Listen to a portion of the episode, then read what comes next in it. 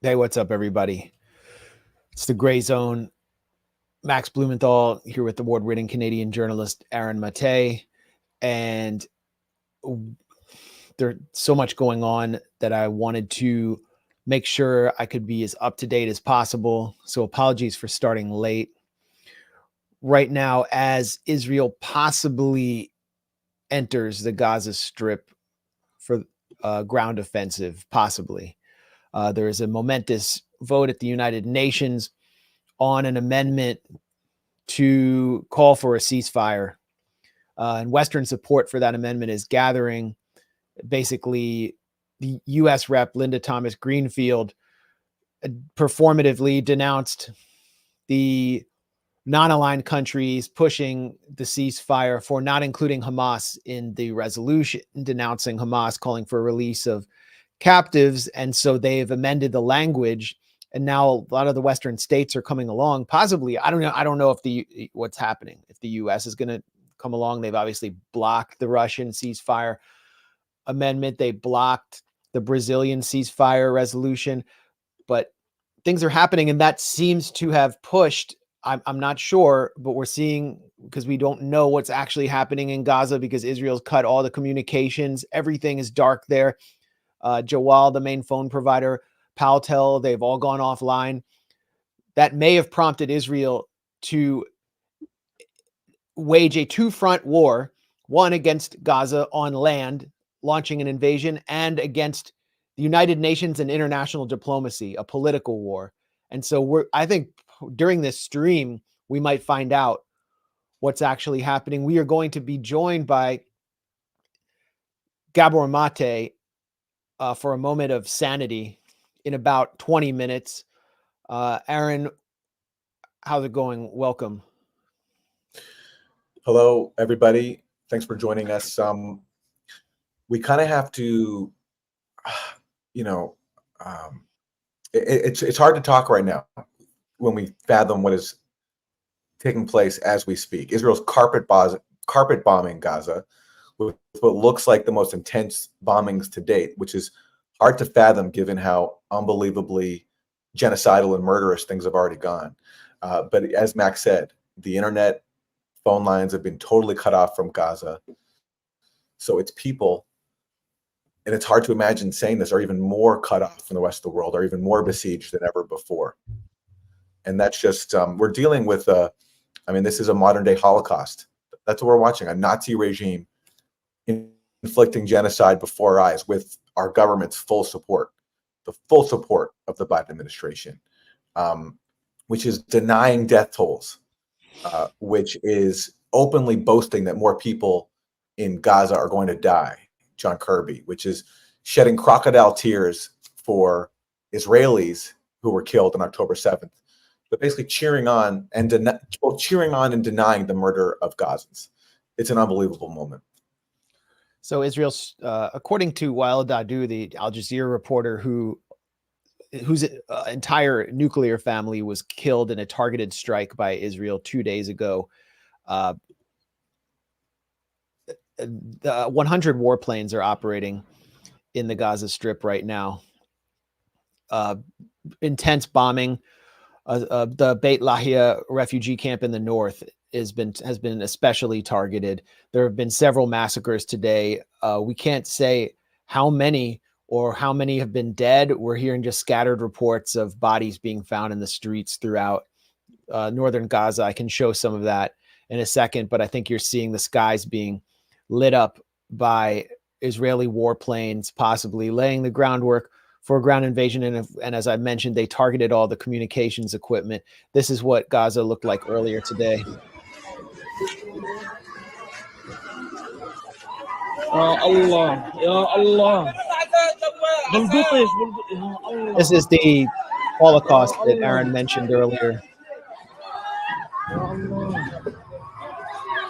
The death toll 48 hours ago passed 7,000, according to Gaza's health ministry, which has published all the names of the dead. The child death toll has tracked at about the usual population rate of 50% of the Gaza Strip. And so we can safely assume that 3,500 children are dead, or people under 18.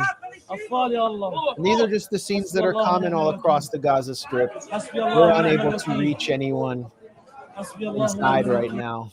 Um, I think I can show you more of the carnage. Uh, you know, we have tons of footage of massacres. And as I said, it's impossible to record them. Israel comes at night. It uh, tends to kill most at night with its warplanes, and so that was just during the the day. And we've seen some um, discussion. Well, we heard from Daniel Hagari, the um, Israeli army spokesman, that they're expanding ground operations, which could be code for ground invasion. Uh, one Telegram channel that's still operating from Gaza has reported a tank incursion in the north. And then you have um, here, this is Daniel Hagari, the Israeli army spokesperson, essentially telegraphing that they want to attack the only building still standing in uh, the Al Rimal neighborhood of central Gaza City. Everything else has been totally destroyed. It's where all the administrative centers are. Um, and this is the Al Shifa Hospital, which is has 4,000 beds and thousands and thousands of people, basically the entire Al Rimal neighborhood, are sheltering there because they have nowhere else to go because they're all homeless. Um, they can either go there or they can go south to who knows where, to tent cities. Israel's attacking Khan Yunis. They've attacked um, the Nuseirat refugee camp. They've attacked everywhere along the way to Rafah. With Shifa Hospital, located in Gaza City, the biggest hospital in Gaza. Daniel Hagari. This is sorry. the Shifa Hospital. You can see where it locates in Gaza City, the largest hospital in Gaza. It has over 1,500 beds, 4,000 staff, and now it has also more people around the surroundings of the hospital. The red uh, marks that you've seen before and you'll see later are red marks of building that are involved with Hamas, and we know it, and we have the proofs that they are with involvement of Hamas. So basically, he presents uh, a mock up and audio of phone calls indic- uh, as proof that Hamas's military high command, the Al Qassam brigades, are operating offices under the Al Shifa hospital in tunnels and announcing essentially that this is their main target I, it's unclear to me what they're going to do. I've been to Al Shifa Hospital several times. Um, you know, if they attack Al Shifa Hospital, it would be one of the worst military massacres or massacres of civilians in history that, we can think of in our lifetimes. I mean, there are tens of thousands of people there and uh, thousands of people there at all times. And it's on a very small slice of land surrounded by a tight warren of shops and restaurants. So uh, the irony here is that if you look in the upper right hand corner, it says IDF HQ Tel Aviv. And that's where he's speaking from. He's speaking from Hakiria, which is a giant complex in Tel Aviv com- that includes several skyscrapers or large uh, office towers. And it's nestled in the middle of a civilian neighborhood in Tel Aviv, surrounded by residential areas. Uh, it's near the Azrieli shopping mall, the biggest shopping mall in Tel Aviv. And so basically, this guy is speaking from within a civilian area in the military headquarters of Israel. He himself is using them as human shields while saying Hamas is using a hospital as human shields. And uh, w- without presenting proof, they're just these phone calls between people in Gaza they're they're not even uh, they're they're intercepted phone calls and one person is saying oh yeah they're uh, they're all under there they're under that hospital i think it's important that we pay attention to this presentation uh, so they have animation basically. They're showing the us animation. animation. And, and this is their supposed proof. And those phone calls, which they claim are intercepted, this is the same army that put out a supposed intercepted phone call from some Palestinian militant after the hospital bombing, uh, claiming uh, that these two militants admitted that the rockets were fired from near there. Of course, people pointed out that the accents were really off, did not sound like people from Gaza. And there was even a forensic analysis done on the audio, which basically showed that it had been manipulated and, and recorded on separate channels. And Right. again, even if you don't, even if you ignore that uh, scrutiny there, the very fact that this military, the same one that lacked the intelligence capabilities to pick up that Hamas was planning October 7th, they now want us to believe that they can intercept phone calls from Hamas militants, which just happened to validate the core aims of Israeli propaganda. It's Yeah. such a joke. It's such a joke. And of course, the US media, trained to parrot whatever the Israeli government says, goes along with it. But anybody with their eyes open can see. I mean, this government is historically mendacious. They lie all the time. Yep. They commit massacres and lie all the time. So this is nothing new. There's no reason to take anything they say seriously. No, absolutely not. Uh, we can assume that there are tunnels. there are tunnels because Yeah, there's pretty much nowhere Yes. else to go. Sure. Yeah. Yeah.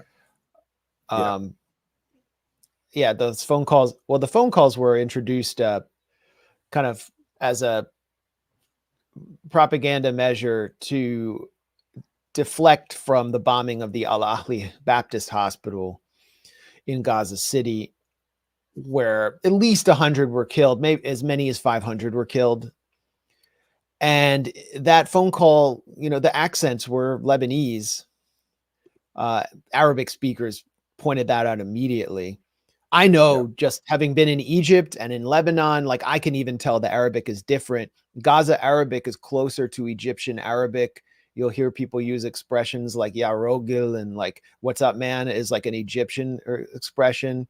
You you won't even hear that in the in the West Bank. People eat differently in the Gaza Strip. They eat they like spicier food because they're closer to the Egyptians. Um, and it's like that distinction was completely papered over because that phone call and a lot of this propaganda is not for uh, the consumption of discerning media consumers or people in the Arab world. It's for the consumption of American dupes and uh, also for Zionists, just to keep them on board as they continue to prosecute this massacre.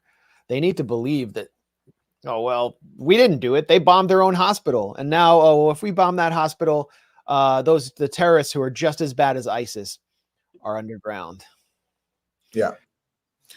And all this, you know, look, even if you don't care, if you're one of those people who doesn't care about the civilians of, of Gaza, right? The Israeli government and the US government claim that their top priority is freeing the hostages that Hamas is holding. Well, we've already seen Hamas release four people. If Israel wanted to, it could engage in negotiations directly. And what is what is Hamas asking for? Uh, their concerns were just, their demands were just relayed by the Washington Post. Here it is. Hamas was proposing to release all foreign civilian hostages. Let me make this bigger in exchange for a five day ceasefire. Um, Israeli civilian hostages would be released if additional demands are met, including the release of Palestinian women and children in Israeli prisons and the opening of the Rafah border crossing so wounded civilians can receive care in Egypt and fuel, food, and medicine and water can enter Gaza. Um, but again, uh, Israel's position is that no fuel can enter Gaza, uh, which means that babies in incubators can die, water pumps can't work because they don't want actually to free these hostages because they want to maintain any excuse they can to undertake what they're committing, which is mass murder. yeah it's like kuwaiti incubator babies but real uh, Yep. the united nations announced yesterday that gaza's food situation was catastrophic uh, the hospitals have well al shifa for example has announced they have 36 hours left of fuel uh, before they can no longer operate so we will see a massacre of civilians of pregnant women of people i mean you have people in al shifa on dialysis who will simply die uh, I've been to the dialysis center there. It's it's it's a. I mean, I, at every level, it's a catastrophe. The oncology wards are shutting down, and obviously people can't get out for emergency treatment that they can't get inside Gaza. And then you have something like 20,000, at least 20,000 injured people, including critically injured people. You have the last figure I saw a week ago was 1,400 people missing. According to Gaza rescue crews, hundreds of people are trapped under the rubble and can't be rescued because they don't have the the tools, the, the powerful tools that were granted by like NATO, British intelligence to the Syrian white helmets who have been showered with awards and welcomed in parliaments around the world, but the heroes saving lives in Gaza hospitals, well, they're just getting in the way of empire. So we're not hearing too much about them. We're not hearing much about the heroic journalists in the Gaza Strip, like Wael Dahdouh, who's back on air after his entire family was killed. From the Western press has nothing to say about about them. They're not giving a pat on their back to their colleague. They don't even see him as a colleague.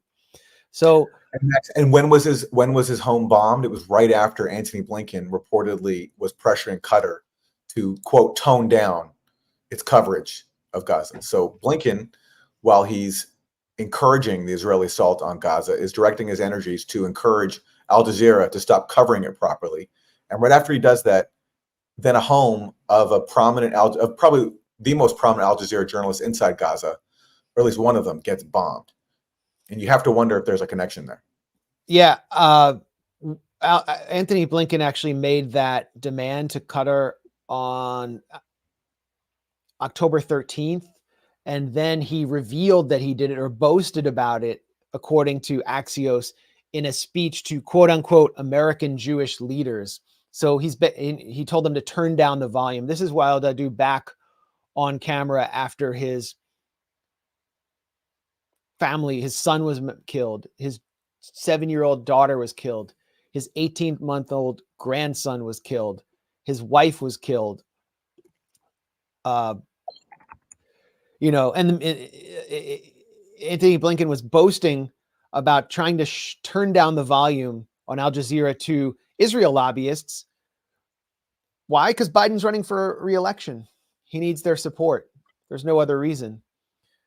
So this guy, as Antony Blinken parades around the world boasting about his support for press freedom, one of the most prominent journalists in the Arab world, is collateral damage for Antony Blinken and Joe Biden's reelection campaign at home.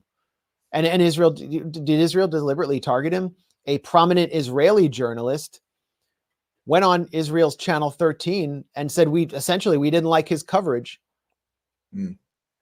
Mm. We had to kill him. I'm Mm. missing the video of that right now, but uh, it's it's in Hebrew without translation. Take my word for it. It's disgusting. And you know, we have a piece up on the site at thegrayzone.com by Wyatt Reed compiling uh you know, compiling info on all the Palestinian journalists who've been targeted, killed, had their houses bombed. Tamar El Mashal, another very prominent Al Jazeera Arabic journalist, uh, first had his entire channel deleted by Meta after one day after he published a special documentary at Al Jazeera Arabic on Meta's censorship of Palestinian outlets. And then at the beginning of Israel's assault, his house was bombed. We're also seeing doctors, directors of hospitals, the director of the Indonesian hospital, which is uh, on the verge of running out of fuel in the north of Gaza. His family was killed in a targeted strike because he refused to evacuate the hospital. In the south in Rafah, Dr. Sohail Hams, who I visited in the Kuwaiti hospital, Israel demanded that they evacuate. He refused. The day he refused that order, his family was bombed at home.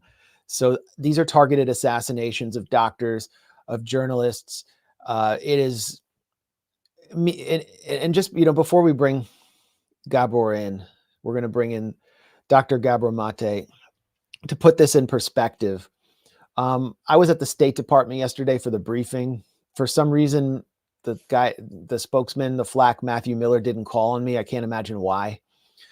Um, but he was referring to the whole population of Gaza as human shields, and and you could see the the press pushing him more than they were at the beginning to try to establish some daylight between the State Department and the Israeli government on the notion that there are even civilians in Gaza. He refused to even cite the n- number that might have been killed in Gaza. he he wouldn't budge from that position. And what I wanted to say to him, and what I'll try to do again, is if Antony Blinken is going to accuse China of genocide for its alleged treatment of the Uyghur minority without even alleging that there is any mass killing or systematic killing or any killing taking taking place, let alone forcible transfer, then how can they veto ceasefire resolutions when Israel is meeting all of the criteria for genocide? You have forced transfer, 1.1 people being forced from the north under penalty of being killed by missile strikes, ordered to leave. You have mass killing on a systematic level, including of high of, of, of, political leadership and grassroots people, medical, uh, medic, you know, doctors across the board, and you have genocidal intent. Israeli leadership describing the population of Gaza as human animals, inhuman animals, according to former UN Ambassador Dan Gillerman, member of Knesset Moshe Feiglin, called for the annihilation of Gaza. Naftali Bennett, former prime minister, compared Gaza to Dresden and said we must firebomb it. And on and on and on. Genocidal intent is clear. So they're meeting all of the standards for classical genocide. We don't throw around that term lightly. In fact, sometimes we'll challenge it when it's obviously being deployed as atrocity propaganda by the US to overthrow an official enemy, as you see with China. But this is pretty clear. It's pretty clear what's happening here. Um, so with that, uh, Aaron, uh, why don't you uh, introduce our, our guest, uh, Dr. Gabor Mate?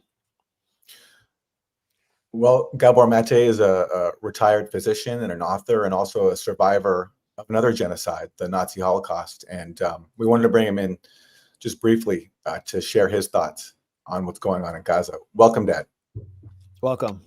Hi, how you guys? Um, it's one of those situations where somebody who deals with trauma in my work and who speaks so much, and words really are my métier. The words fail me at this point. Um, it's difficult to explain how I perceive the situation, but in a certain deep sense, I feel that it's the worst thing I've seen in my whole life, and uh, it's impossible to compare atrocities I mean, nothing compares with the mechanized murder of five, six million Jews by the Nazis. Uh, what can compare to the slaughter of three million Vietnamese civilians by the Americans?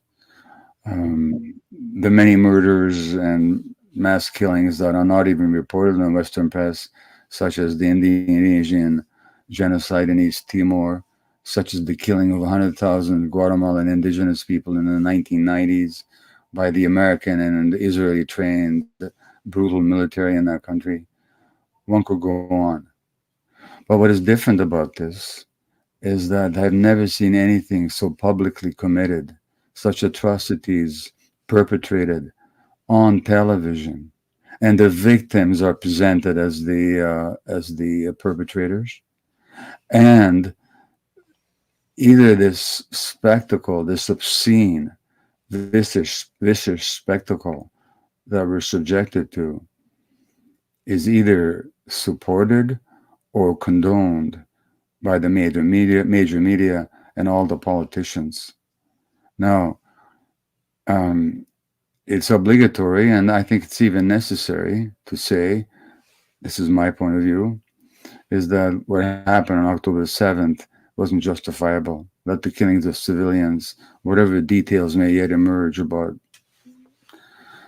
intentions or what actually happened, that's not something that should have happened. That was something horrible and it was an atrocity. But even the need to say that comes out of a culture in which the atrocities of the other side are never called out. No Israeli spokesman when they talk about their policies ever asked, do you condemn the uh, the pogrom at Hawara in the, in the West Bank earlier this year? Do you condemn the killings of Palestinian children by settlers? Do you do you condemn the regular attacks by the settlers? Do you understand that the former deputy chief of staff of the Israeli army said that the situation of the Palestinians in the West Bank reminds him of the situation of Jews in Germany? Is this even reported in the Western press? And what he meant by is that the settlers, like the Nazi hooligans, are free to attack the Palestinians as the Nazis, thugs, the brown shirts were free to attack Jews, and the army and the police not only stood by, they aided and abetted them. Is the Western public made aware of the thousands of Jewish Israeli rabbis and historians and intellectuals who recently signed a document calling the present situation clearly apartheid? Are you aware that the former head of Mossad has said that the situation of the Palestinians under the occupation is apartheid? And so when anybody is asked to speak about perpetrations on the Palestinian side, they're immediately asked to condemn and to denounce and to reject. And yet, the daily suffering, crucifixion of the Palestinian people, and including and especially the people in Gaza, nobody's ever called to task, nobody's ever questioned. And these smooth faced liars in the Israeli army who um, give less, who would give lessons to Goebbels, jo- Joseph Goebbels, who are, who are masters of propaganda, like Goebbels never was. They're allowed to get away with it. Now, I'm speaking emotionally now. It's not helpful sometimes to speak emotionally because people get repelled by the anger or by the outrage that one generates. I understand the grief on both sides. I understand the sorrow. I've had communication from Israeli friends who are actually sympathetic to the Palestinian side, who are just in fear, who are um, full of thoughts of revenge. I get that, I understand it. But surely in this situation, whoever you are, whichever your side you're on, you got to get past your feelings. You can understand your feelings, you can accept them, but you it- if you want truth, and if you want peace, and if you want justice, you can't just go by feelings, feelings that are conditioned by decades of propaganda, decades of weaponizing the suffering of Jews as a baton with which to beat the Palestinians. You got to get past that. And you have to actually ask yourself do I really know what's going on? Have I stood one second, even in my mind, in the shoes of the other? Have I tried to understand what's happening to those people? If they committed certain acts that are hateful, what drove them to that hate? Did the Palestinians come to Europe to attack Jews? Or did something happen in that in their land that made them so desperate? And finally, I'll only say that what happened there is not a secret. It's been documented. It's been written up by Israeli historians. I could name five of them right off the bat: Tom Segev, um, uh, um, Simha Flapan, um, Ilan Pape, um, um, many others by Israeli journalists. None of this is even vaguely controversial from the historical point of view. And the fact that we live in such a bubble, and this bubble is created by the same Western press that brought us the Iraq War and the weapons of mass destruction, and yes, the Kuwaiti incubator children, leading to the death of 500,000 Iraqi civilians. The same Western press that brought us the Vietnam War. When Martin Luther King spoke out against the Vietnam War, do you remember what the New York Times said? New York Times said, this time he crossed over the line. It's that same press. You might want to ask yourself, why are there so either passive or enthusiastic cheerleaders for this genocide? Are you really going to trust them? Are you going to try and find out for yourself? So, yes, I'm speaking with a lot of emotion now. I did give it into you an extensive one, a longer one, not so emotionally laden as these words have been now. But in light of the latest news from Gaza with the apparently the cell phones and internet being cut off and the Yep. bombing and the bombings being escalated, you know what? I'm upset. I'm really upset. I have a lot of feelings of pain. Um, I know what happened to my own people. Nothing that happened to us in any way justifies what's going on right now. I'll stop there. Uh, Gabor, um, well, we should we should definitely do a more extensive interview with you um, examining the psyche of Zionism in this c- current era, in this current phase, and possibly even the psyche of a population like that in Gaza Strip, which has been totally betrayed by the world and uh, has taken on uh, the role of one of history's greatest, most tormented victims, but which also is determined to resist with arms. Uh, I, but I want to get you now, before you go, to just respond to one thing. I just want to get your response to some comments Benjamin Netanyahu made before escalating the assault on Gaza. Hmm. Sorry, and we lost volume there, so I started people over. of the light they are the people of darkness and light shall triumph over darkness let's hear that people again. of the light they are the people of darkness and light shall triumph over darkness citizens of Israel. October 7th was a very dark and black day in our history. We will fully investigate what had happened at our southern border, the border with Gaza everybody will have to provide answers, myself included, but all that will happen only after the war. As a prime minister, I'm responsible for guaranteeing the future of this country, and now my role is to lead all Israelis, the state of Israel, and the people of Israel to an overpowering victory. It is now a time to come together for one purpose to storm ahead to achieve victory. In joint with joint forces and a profound profound belief in our justness, a profound belief in the eternity of the Jewish people. We shall realize the prophecy of Isaiah. There will no longer be stealing at your borders, and your gates will be of glory. Together we will fight. Together we will win. People of the so he starts off by referring to people of the light versus people of the darkness. I'm happy to I'm happy to respond. I completely agree with Netanyahu. The light will triumph over the darkness. He's just a bit confused as to what represents light and darkness. He's one of the darkest minds on the world stage right now. He dares quote prophecy. I'll give him prophecy. It says in the uh, Tanakh, "Thou shalt not oppress a stranger, for you know the heart of a stranger, you who yourself strangers in Egypt."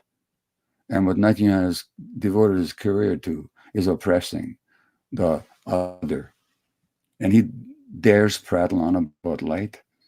Um, what we're witnessing there, and, and you know, with Netanyahu, it's like with many other politicians, turn off the sound. Just listen to their body language. What you're seeing there is a person so alienated from his humanity, so committed to his ego, that, as they say in Hungarian, whatever he says, not even the opposite is true. It's so false, not even the opposite is true. And yeah, BB, the light will triumph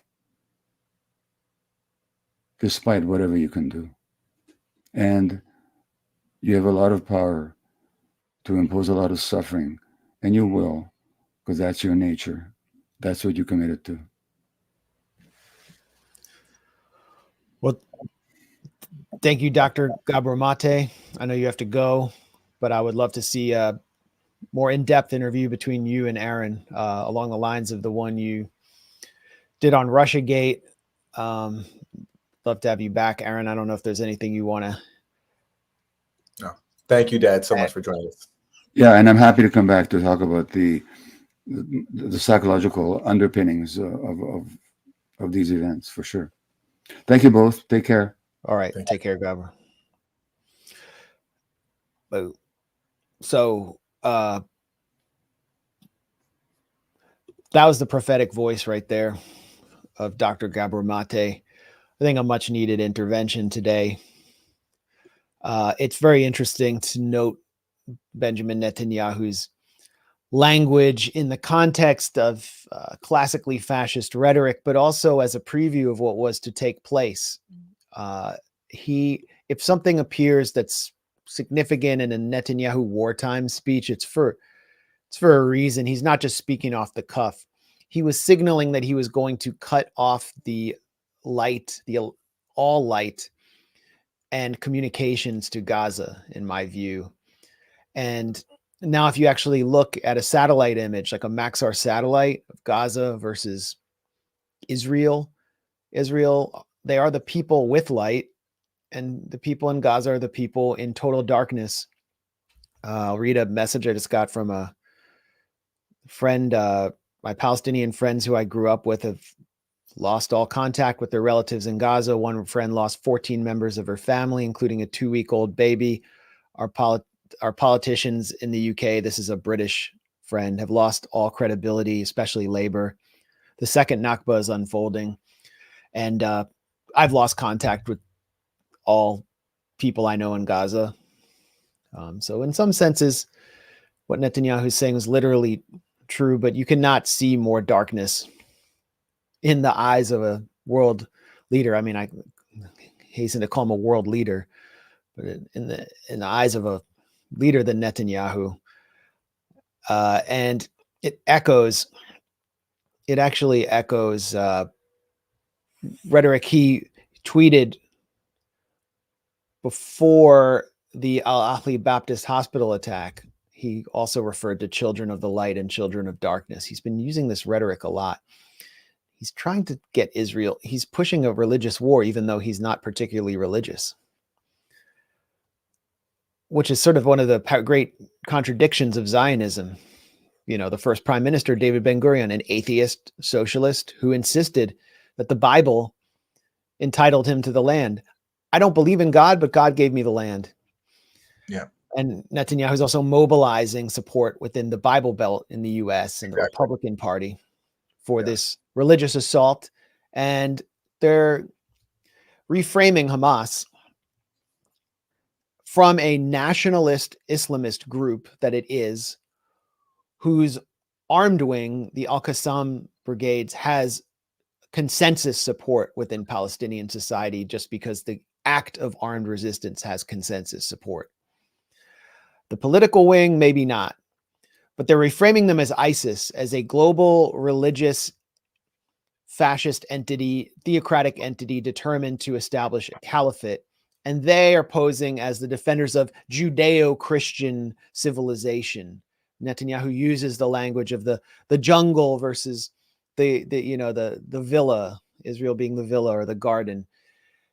And that's what's so dangerous about this moment. Um, and the US Yeah, seems to they're- have accepted that rhetoric. Yeah, they're egged on by people like Lindsey Graham, who right at the start called for a religious war. Those are his words.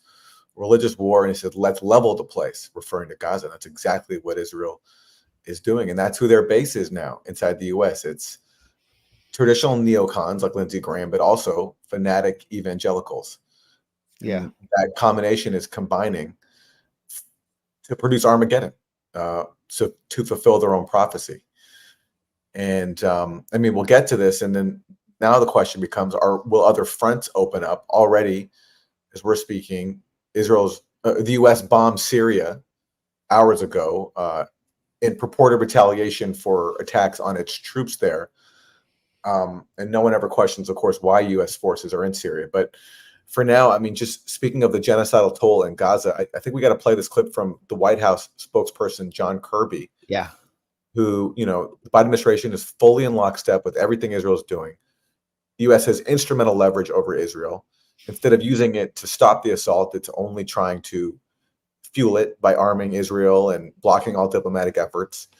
And uh, John Kirby was asked at the White House about the toll so far of, I mean, now it's jumped exponentially, but at the time it was over 7,000 Palestinians killed.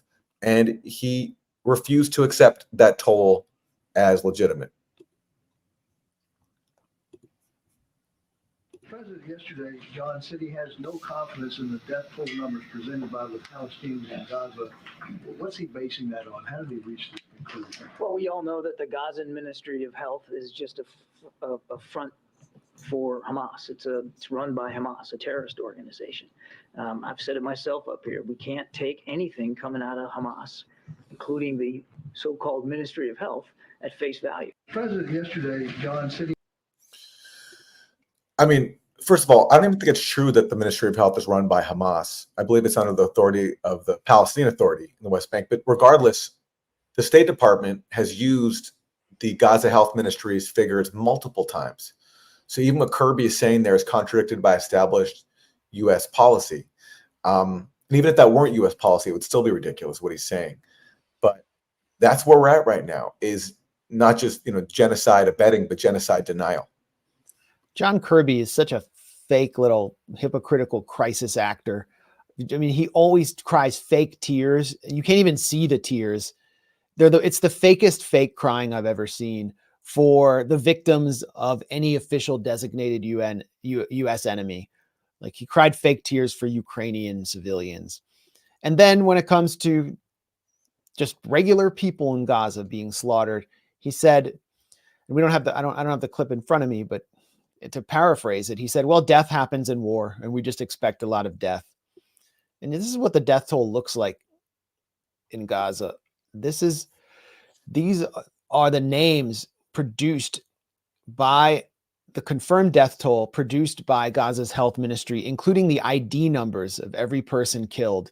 And it just goes on and on along with their ages. You can see 1, 2, 3, 28, 16, 5, 4 and and we we know of so many people who've been killed in in recent days everybody i talk to has lost family members who lives in gaza or and this neighbors. is before today's this is before today's carpet bombing so you can't even fathom what that list will look like. it just now. goes on and on and on we're at right now we're at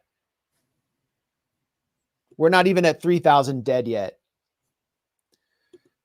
you know this is something that you know if you're involved in activist work. Plaster these on wheat paste all around your city. Make everyone see these names. Uh, bring them to rallies.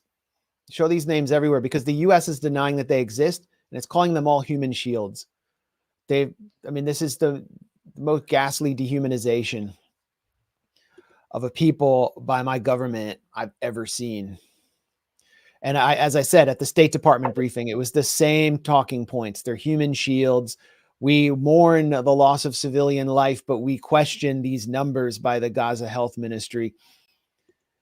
And it's because the PR the PR price is just too much for the US to bear if they admit that Israel has slaughtered over 7,000, probably 8,000 by the end of today, tonight, in two weeks or so. How will how will that how will that work with younger Democrats, for example? Because obviously all they care about is getting reelected at this point in the Biden administration. It's not clear to me they're trying to stabilize the region. How will that play? So there's And meanwhile, the Gaza municipality, a building that would be heavily involved in collecting figures like this and hold Gaza's records and archives, they've warned that they've received a threat from Israel that they're going to be bombed. Um, it's the headquarters for the city administration. It stood for nearly 200 years. This building houses vital city documents and archives, and the execution of the occupation threats to bombard it would plunge the city into significant chaos. So even the people who collect the records of the massacres of the people of Gaza are being erased. Even now, they're under threat. yeah, I mean, this. as I said last week, uh, what Israel does is it just basically has um, a population register in its possession and an informant network. And they start with what they think their top level targets are, and then they move from there and eventually run out of targets.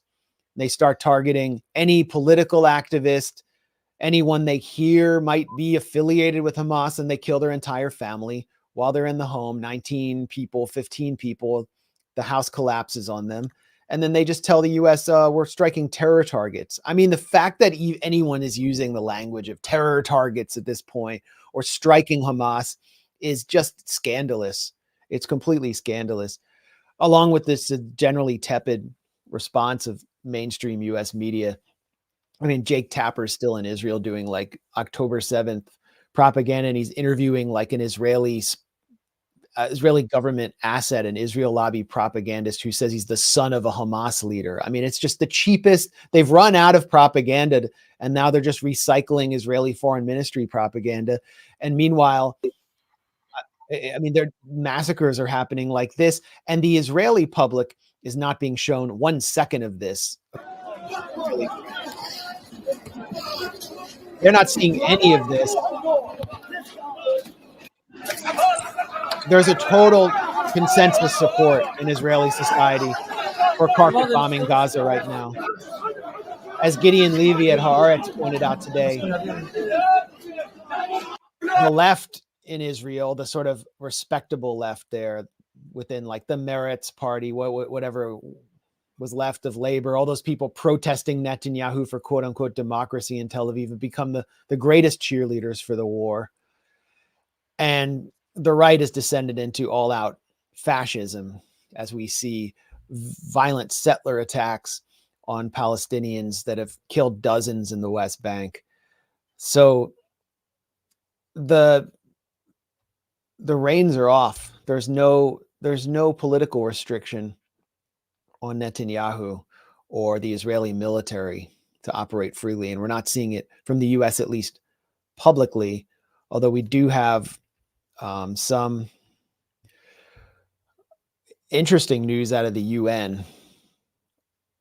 And I'm just going to make sure that I get this right. Um, but there was a, Well, it's completely worthless to Google anything at this point. But there was a Canadian resolution to call for a ceasefire. Um, and or Canada abstained. Sorry. Yeah, I was going to say I wouldn't. Justin Trudeau is such a Yeah, yeah, yeah. Well, it's still significant. Canada has abstained on an emergency resolution at the UN General Assembly calling for an immediate, durable, and sustained humanitarian truce leading to a cessation of hostilities.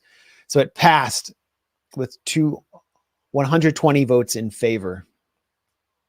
Here okay. So votes. that's the UN General Assembly, right? Yeah. So yeah, yeah. Not the but it's Council. significant that some, you know, and Justin Trudeau was heckled earlier today by Canadian activists. He was Mm-hmm. booed at a mosque uh, that he was attempting to visit over Gaza. And now he's abstained.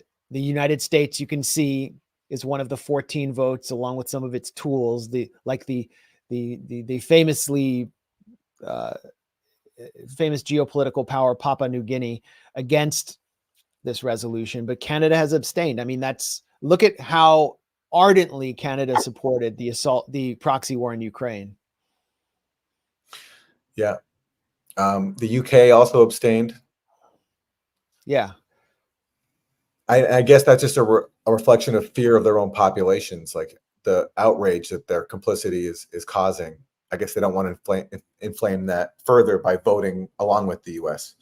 Um, so they have to abstain. But well, and there's Um, enormous pressure from you know what we would think would be the vassal states in the Arab world, Jordan, uh, Queen Rania declaring that the West doesn't care about Palestinian lives, uh, King Abdullah denouncing the U.S. at a at a gathering of the Arab League.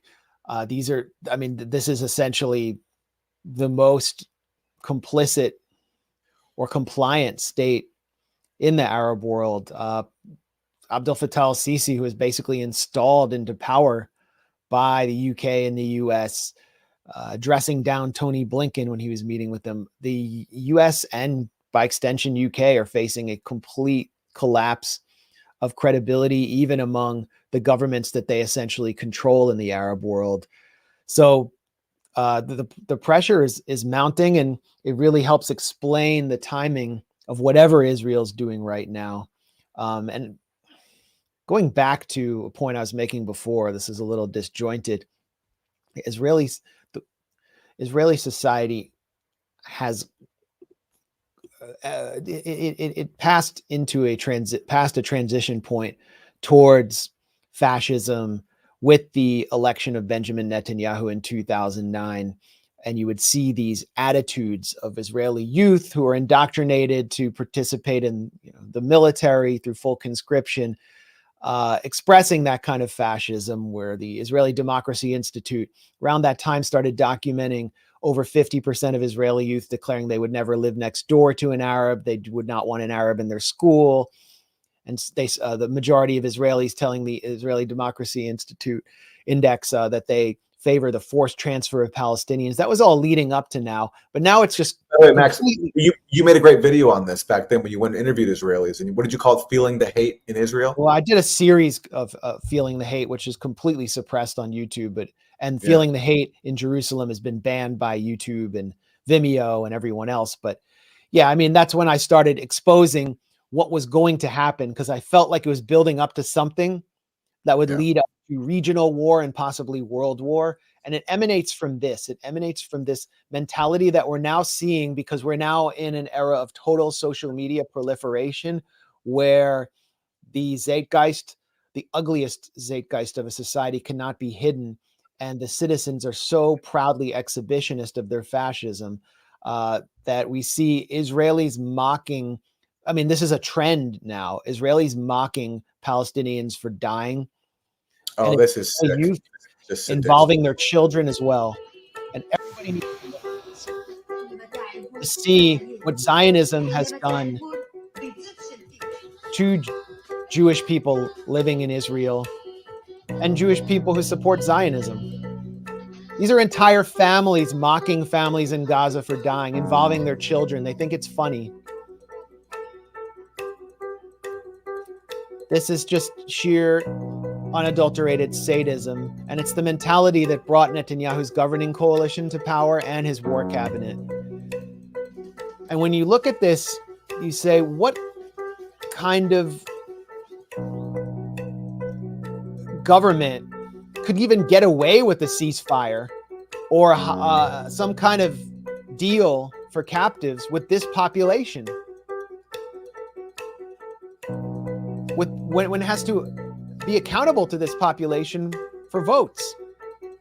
I don't think Israel will stop what it's doing in Gaza until it satiates the bloodlust of its citizens, unless somebody from outside stops it, whether they stop it through military force or they stop it through diplomatic, imposing diplomatic pressure. And right now, the UN is completely failing to be able to do anything.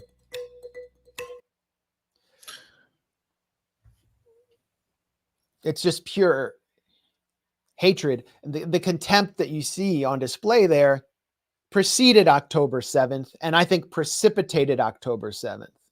It's what precipitated it. And for many in Gaza, it was like, you know what? You've been treating us like animals, so to hell with you.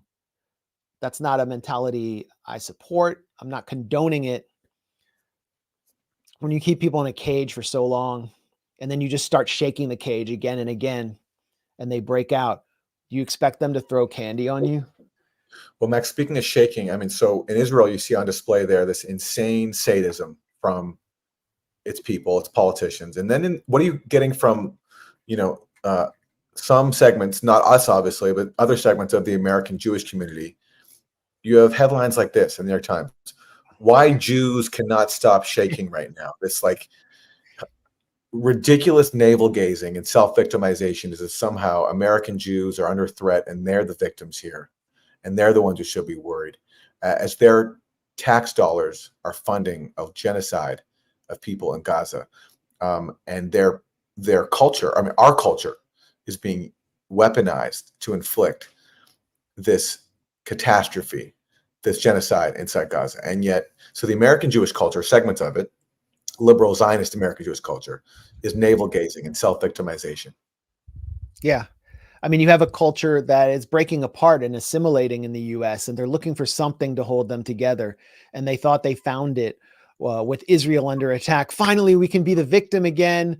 You know, we don't, a lot, a lot of us are secular. We don't like going to shul, uh, but we have this Zionist pillar that we can rally around. And for years, we've been told that they're the oppressor, it's apartheid. And now it's the Holocaust again. And you heard CNN anchors again and again repeating the line the worst killing of Jews since the Holocaust, constantly invoking the Holocaust and erasing the whole history of the siege of Gaza, the occupation of Palestine. And this is the kind of narcissistic, uh, self indulgent drivel, embarrassing, cringeworthy drivel that pours out in the pages of America's premier journals from the most affluent, privileged group living in a golden age in America. It's just so disgusting. And it actually is fueling anti Semitism for non Jews to see this kind of behavior. They might not 100%. say it, but people are starting to, who I think people are becoming resentful of this kind of entitlement. As when- they the- should. the disproportionality of violence is so extreme and so obvious for everyone to see. Yeah. Yeah. Uh, I mean, think about uh, Wael Dahdouh. He lost his entire family in a targeted airstrike, and he's on air the next day. But Jews in like New York are literally shaking, and they're literally shaking. They're not literally shaking, by the way. That's like some fake internet term. Um, but but yeah, they're playing the victim. They're trying to, and they're the biggest hypocrites to these kind of like neocons who emerged during like the late stage of COVID, like Bari Weiss, as these proud uh, opponents of censorship, supporters of free speech, who you know, like Bari Weiss didn't do anything about the mandates until the end when she realized it was popular, and she, you know, is she she she quit the New York Times because you know they're not letting people denounce identity politics enough and they're against wokeism. But when it comes to their own ethno-religious sect their own ethno-religious group if anyone touches a hair on their head all of a sudden it's the second holocaust and anyone who says anything critical of them has to be fired from their jobs defunded totally destroyed and their organizations have to be banned they don't believe in free speech at all they believe in a total Palestine exception for free speech. Bari Weiss has to be the biggest fraud in American media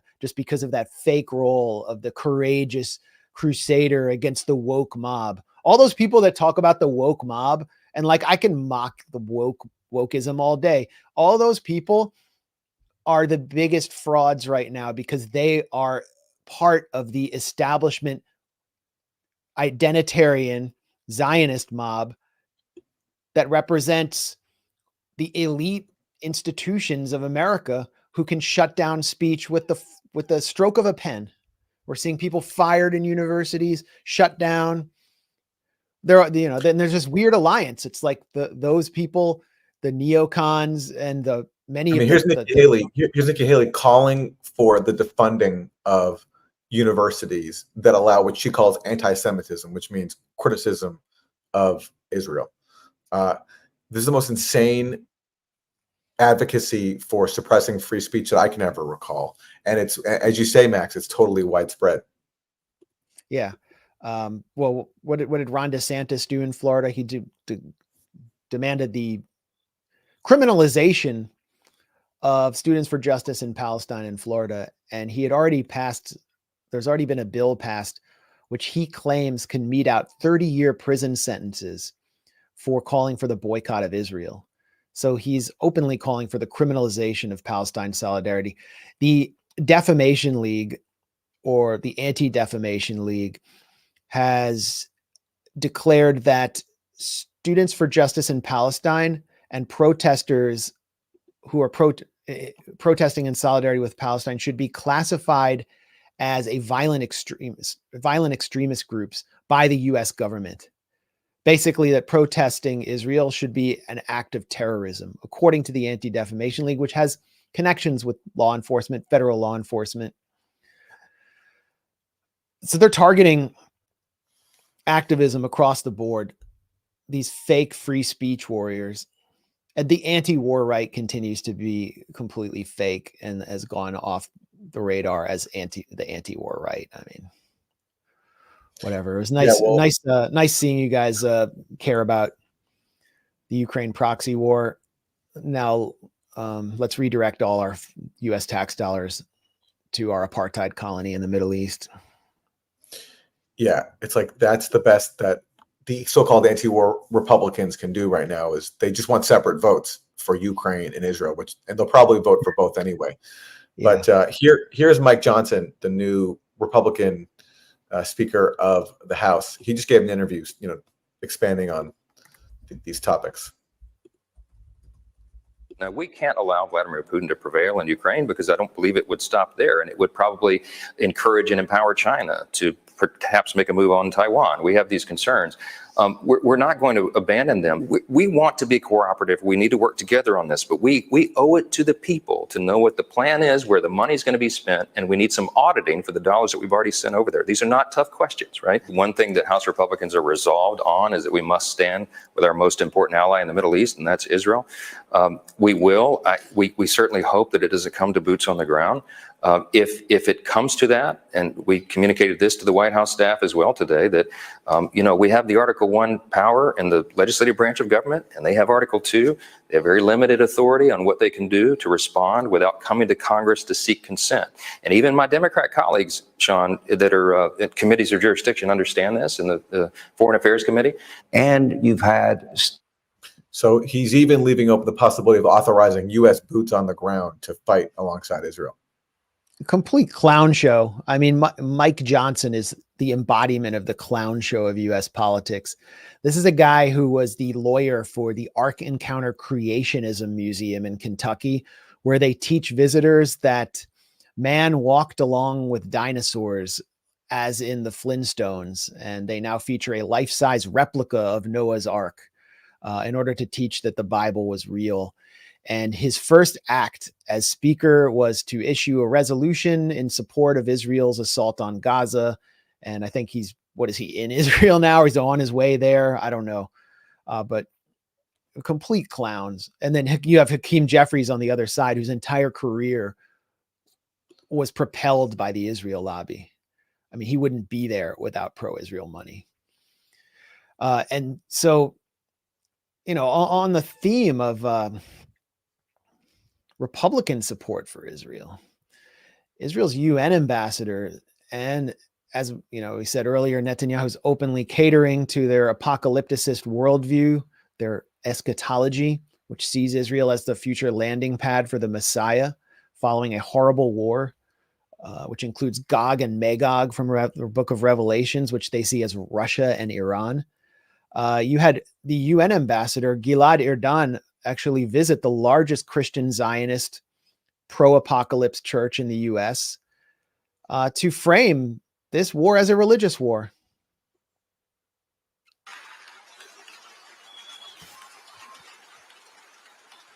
There they are, John In the words of, of. Isaiah, for Zion's sake, I will not keep silent. For Jerusalem's sake, I will not remain quiet.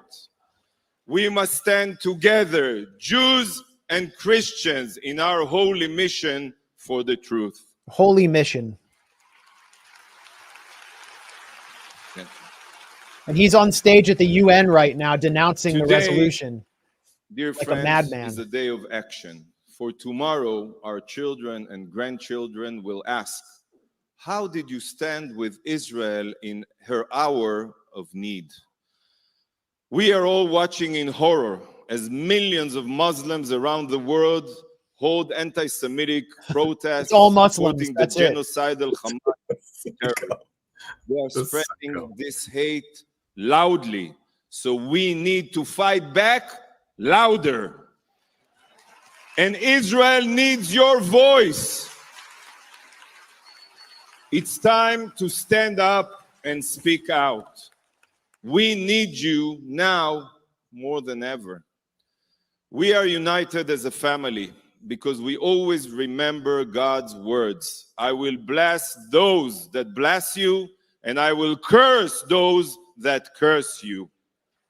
Well, there you have it from Israel's ambassador to the UN. Those who don't support Israel's assault on Gaza will be cursed by God. They are fulfilling the prophecy of Isaiah, of Isaiah, and Jews and Christians are in a holy mission against Muslims who are protesting around the world for Palestine, and no one else is protesting with them. They and, and as Aaron pointed out earlier, Lindsey Graham has openly stated that this is a religious war. The whole framework of Hamas's ISIS aims to characterize this as a religious war, and the U.S. is helping guide Israel's military strategy along the lines of its assault on Raqqa, which was the base of ISIS. They're treating Gaza like Raqqa. Raqqa was had 30,000 bombs fall, I believe. It was the half of the city was completely destroyed. That's the US con- counter-terror model. Just kill everybody. We're going to knock the hell out of ISIS and that's what Israel's doing in Gaza. Um, where will this lead? Well, how can a, how can uh, the rhetoric of religious war not lead to a regional war? Uh, and the U.S. Atta- as uh, you mentioned, Aaron, the U.S. attacked Syria yesterday. Is there any? Uh, yeah, go ahead. Yeah, the U.S. bombed Syria. Uh, this is not the first time Biden has done this. Uh, Trump also did this as well, and um, this follows, you know, hundreds of Israeli airstrikes on Syria over the last many years, which the whole world just ignores because Syria, uh, to date, is one of the most terrorized states in the world. If you add up the dirty war inflicted on it over the last decade, plus all the Israeli bombings, and everyone just looks away. And then the U.S. has troops in Syria, which nobody pays attention to because who cares? It's just U.S. boots on the ground stealing the oil and wheat of a war-ravaged country, all because the U.S. wants to deny Syria the right to breathe and to live because Syria successfully repelled the regime change war that the U.S. was actively involved in. And so, accordingly, this leads to sometimes U.S. troops being struck and hit. And then Biden, rather than say consider withdrawing U.S. troops, launches these bombings, as we saw yesterday. And the question is, where does this go? You have uh, Russian forces also inside of Syria because they're actually invited by the Syrian government. Um, so you have there the threat of direct confrontation between those forces because they're on opposing sides, amplified by the fact that there's now a proxy war going on between them inside of Ukraine. And who knows where that could lead to? I mean, Biden is just playing with unprecedented, toying with unprecedented threats here for what? To preserve U.S. hegemony inside Ukraine via Ukraine, and to protect another proxy, to protect the hegemony of another proxy, which is Israel. Yeah, you made such an important point. Russian troops are inside Syria. They're at Tartus on the coast of the Mediterranean. There's a naval base, and there's a, the Khmeimim air base, a Russian air base in Latakia. What if those come under attack? I mean, those will, if there is a regional war, how do the US and Israel avoid attacking those? What does Putin do? What does Russia do? Uh, and is that the is, is that part of the objective? Yeah. So it's not as though Russia and Russia is just simply isolated in an Eastern European theater here.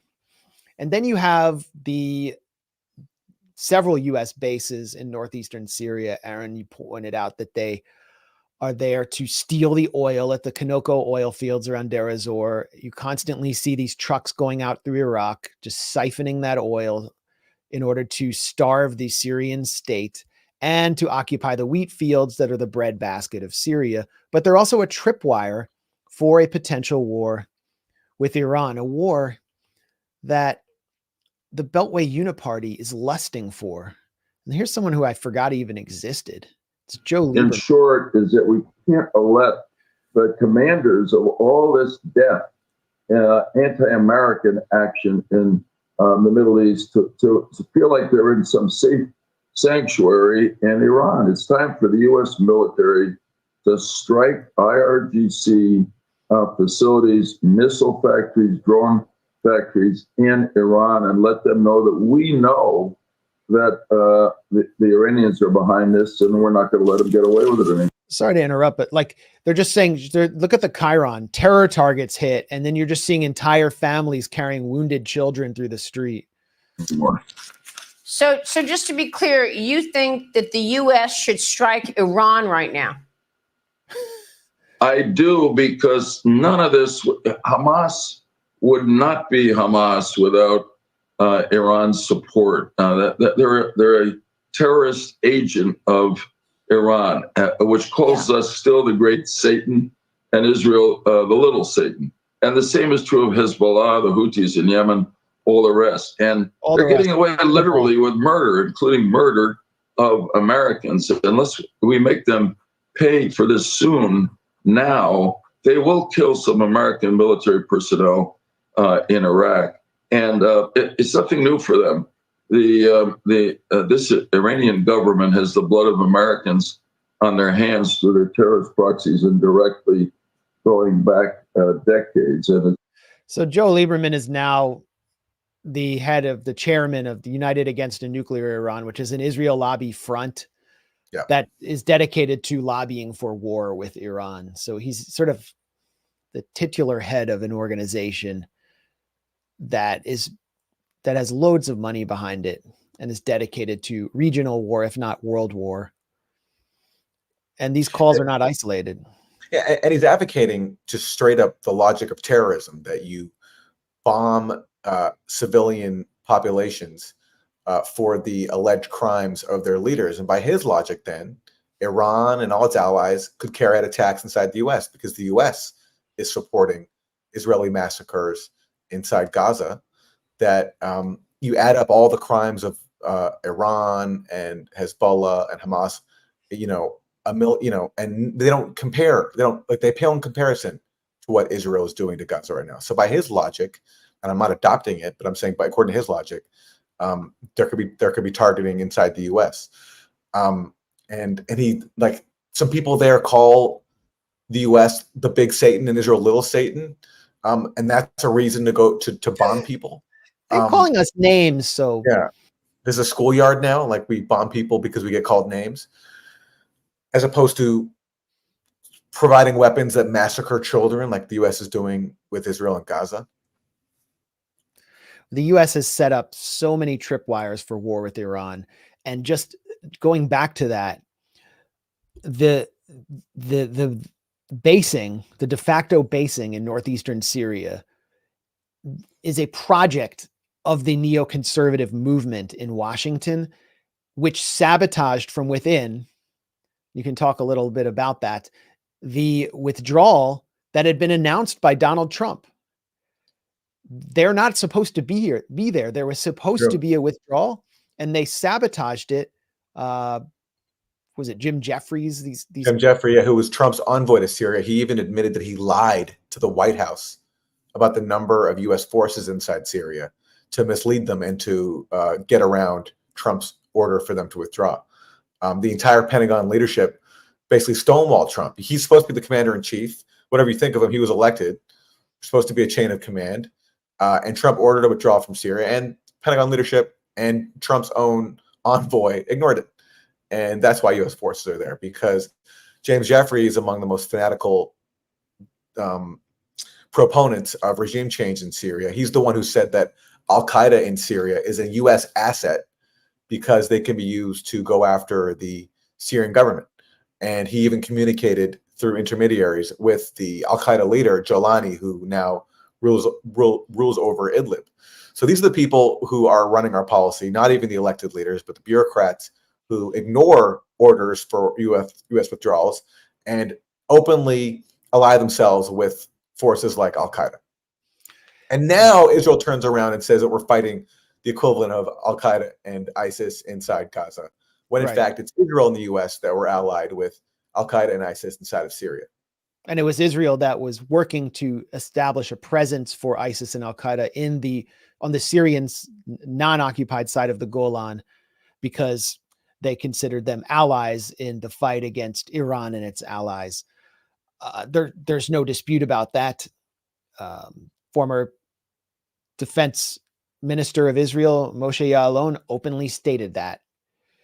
Uh, we've heard this again and again from Israeli intelligence chiefs, but Jim Jeffrey, the liaison who sabot- helped preside over the sabotage of Trump's withdrawal, he's now part of the Israel lobby. I believe he's at the Washington Institute for Near East Policy. Am I right? And that So is, uh, yeah. yeah, that was originally started as the de facto think tank of AIPAC by Dennis Ross and some of the neocons who were around the Clinton and Obama administration. Um, actually, then there's a fascinating profile uh, on the gr- at the Grayzone by Anya Parampil of Joe Kent, who is a Republican pro-Trump congressional candidate and former special forces officer who lost his wife, the mother of his children, in Syria after the withdrawal was sabotaged and he began to dedicate himself. I mean, one of his main motivations for running for Congress was to get US troops out of Syria and out of the region. So I thought that was, you know, it's actually a, kind of very moving profile of someone, whatever you think of his domestic his views on domestic politics. And actually, we're gonna um, bring Anya in in a minute to just give us an update on what happened at the UN because uh, this all took place while we were streaming. Aaron, um, I don't know if there's. I think we sh- should uh, just cover one more one more thing real quick since we've been on the issue of Congress and domestic the domestic uh, support for Israel's assault on Gaza. And this is the resolution passed by the Senate unanimously, uh, declaring Palestine solidarity protesters on campus as, quote, in solidarity with Hamas and anti Semitic. And it calls to fully and completely support Israel in its war on Gaza. And as Michael Tracey pointed out, everyone from Bernie Sanders to Ron Paul's son, Rand Paul, supported it. Um, you have to wonder about Bernie, but and you raised this question, I think, Max. Like, who is Bernie really? When he in 2016, you know, said some really powerful things about Palestinian rights, is that who he is, or was he just pandering then for the Arab vote in Michigan? That was during the primary against Hillary Clinton. Because what is he doing now? The best he can muster, uh, along with voting for these ridiculous resolutions, is to call for a humanitarian pause that's like the furthest left we can get from our from the leader of the progressive movement bernie sanders is a adopting tony blinken's language of a humanitarian pause not a ceasefire not an end. The best we can get for bernie right now is him calling for a pause to the massacres not an end to them. That's bernie sanders.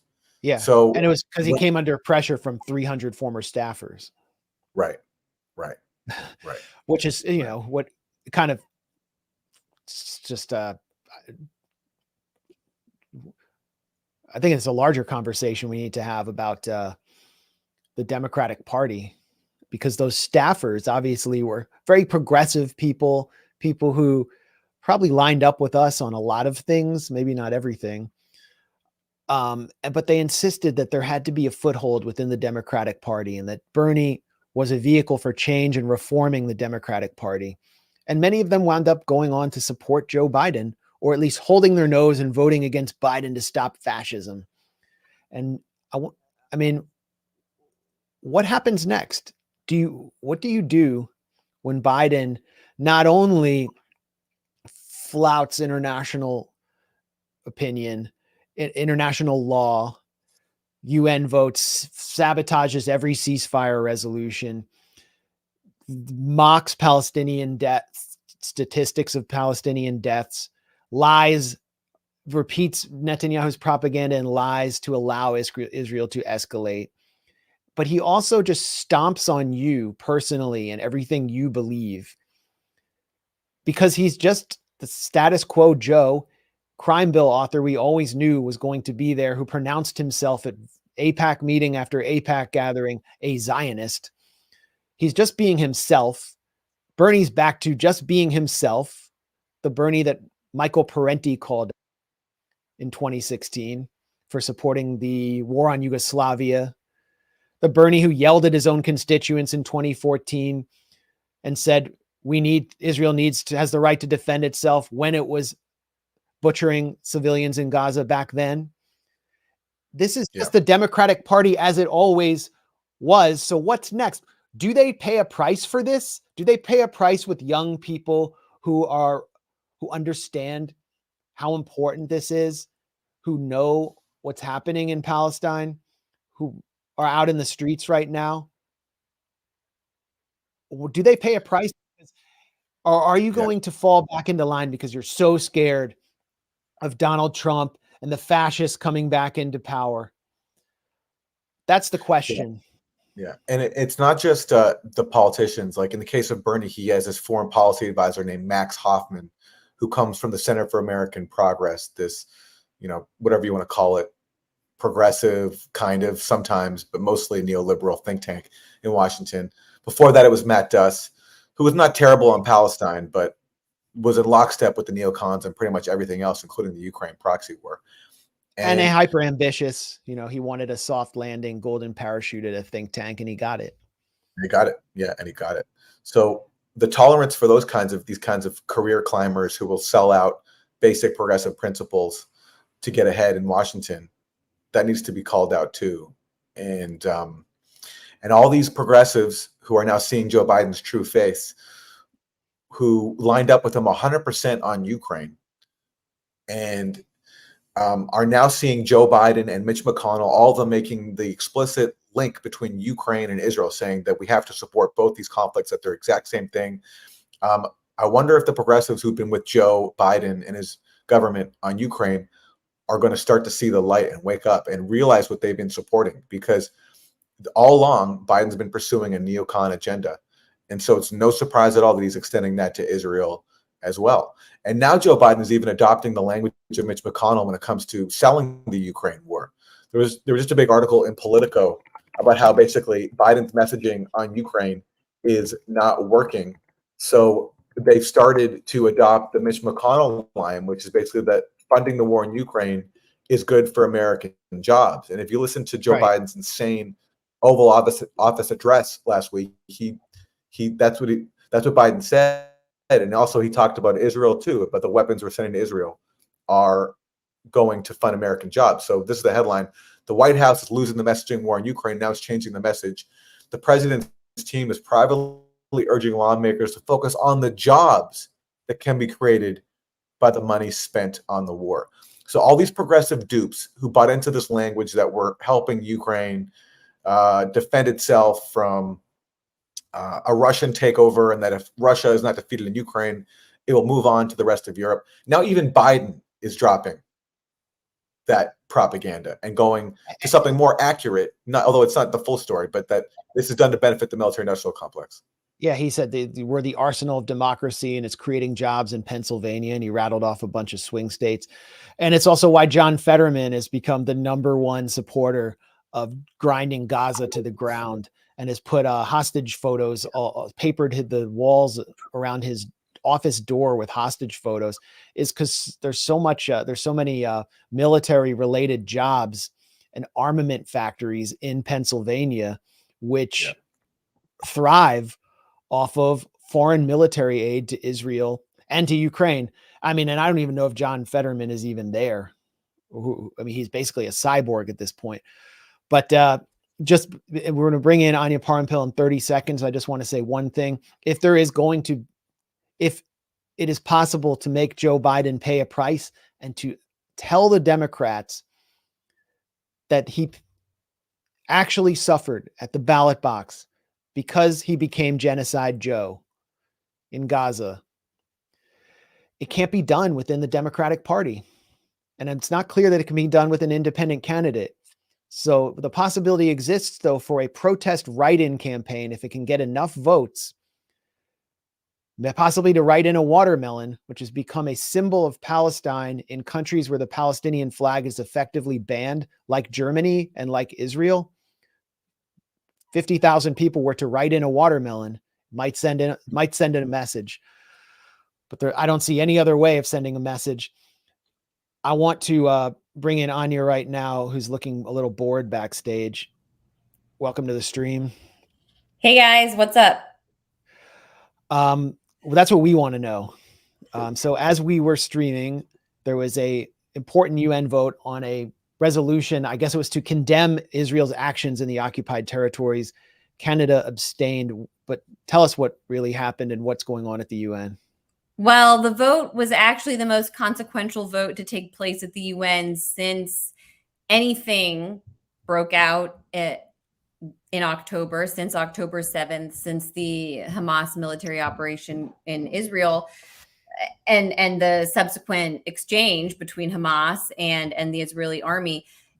For a while, the Security Council over the past several weeks have been debating it, and there was a, a back and forth between Russian and, and Western proposed resolutions, but then ultimately, because the Security Council comes down to veto authority, there was no ability there, there was no consequential outcome from from from the security council. And so for this past week there was a debate within the general assembly which is actually all 190 mem- un member states having the chance to debate this. We saw us secretary of state antony blinken uh, visit the general assembly as well as the iranian foreign minister the south african foreign minister high level diplomats actually from all around the world were in New York to debate this question over the past week.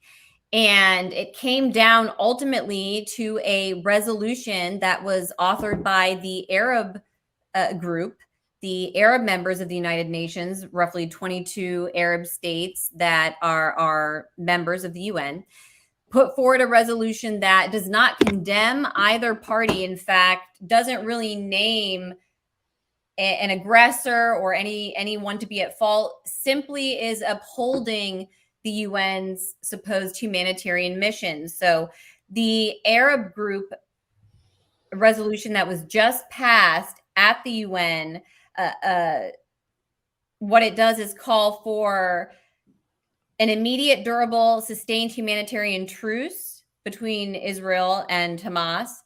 And it demands continuous, sufficient, and unhindered provisions of life saving supplies and services for civilians trapped inside Gaza. And so this resolution was up at author as authored by the Arab group.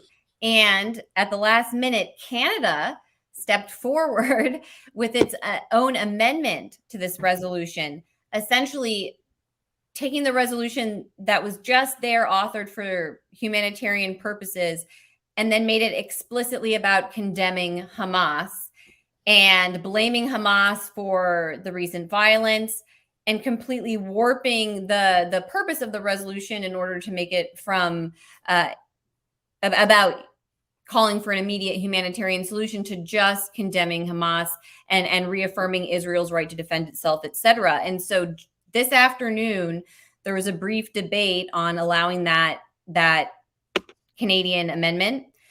The Jordanian uh, delegation spoke out first on behalf of the Arab group, denouncing the Canadian uh, resolution. Canada then spoke in favor and the Canadian resolution promptly fell flat. So essentially, by I'm going to look up the exact numbers right now that I have saved right here. The Canadian resolution condemning Hamas failed. 88 states voted in favor, 55 voted no, 23 abstained. Canada lost the vote by eight votes because you have to get a two thirds majority for something to pass at the UN General Assembly. And then the Arab group resolution came in with no condemnation of either party, simply about getting humanitarian supplies in and calling for immediate an immediate ceasefire that passed. 120 states voting in resol- uh, in favor 14 no. 45 abstained. And what was interesting about that vote is the united states and you can see even Ian Bremmer and Western analysts right now are on Twitter acknowledging that the US was alone, other than a few client states. You have the Marshall Islands and and and Papua New Guinea. Yeah, the, the usual suspects voting alongside the United States. The European powers, Germany, France, others actually abstained from this, which is significant. If if the US can't get its own allies and Israel cannot get its own allies to to vote against or veto this basic resolution calling for an immediate ceasefire, durable, sustained humanitarian truce, and and a delivery of humanitarian aid. And you know what was particularly fascinating during this vote, as many state, especially the Arab group states, were noting, Israel was escalating, has escalated over the past several hours its operation in Gaza, this long awaited ground military offensive that I mean, I personally thought that it was kind of out of the question at this point. Israel was pushing ahead. As we know, they cut off all satellite communication, all all any uh, Gaza is essentially under a blackout as a result of the last several hours. The only information we can get out are thanks to outlets such as Al Jazeera that have capacity to be in touch with their correspondents there. Israel has completely cut off electricity and, and communication capabilities from Gaza and was making uh, in the north, it seemed pretty aggressive incursions to actually have this uh, ground assault take place. And so, I, as I was watching international media all day, there was a, a sense or or or a, a, a view that Israel was going ahead with this aggressive position on the ground in Gaza now as a result of this UN vote and the fact that they knew they were po- poised to, to lose, that they were going to be called to withdraw or have a humanitarian uh, an outcome, and so they want to have something spark off, or they were pretty much just like sending a message to the international community over the last several hours that they don't even care what anyone thinks, and ultimately the UN doesn't have a mechanism to enforce anything. So that's where we are. And uh, you should have seen, I wish we could pull up the meltdown that the Israeli representative had afterwards. I took some notes about what he what he said. He said that the vote that ultimately called for a humanitarian solution again did not condemn either side, including the Israelis.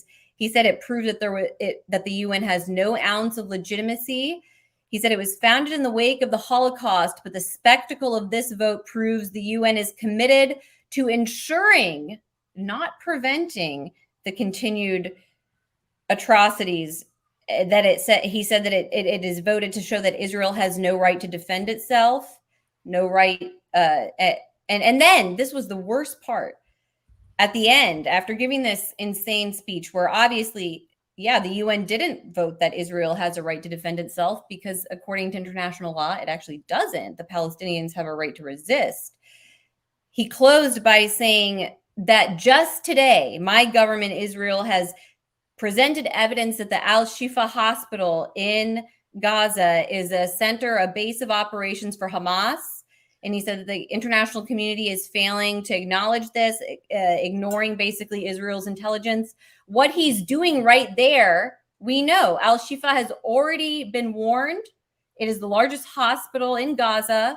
Israel has already what more can it do other than hit this hospital? And that was how he concluded his speech, his meltdown at the international community for failing to to condemn Hamas.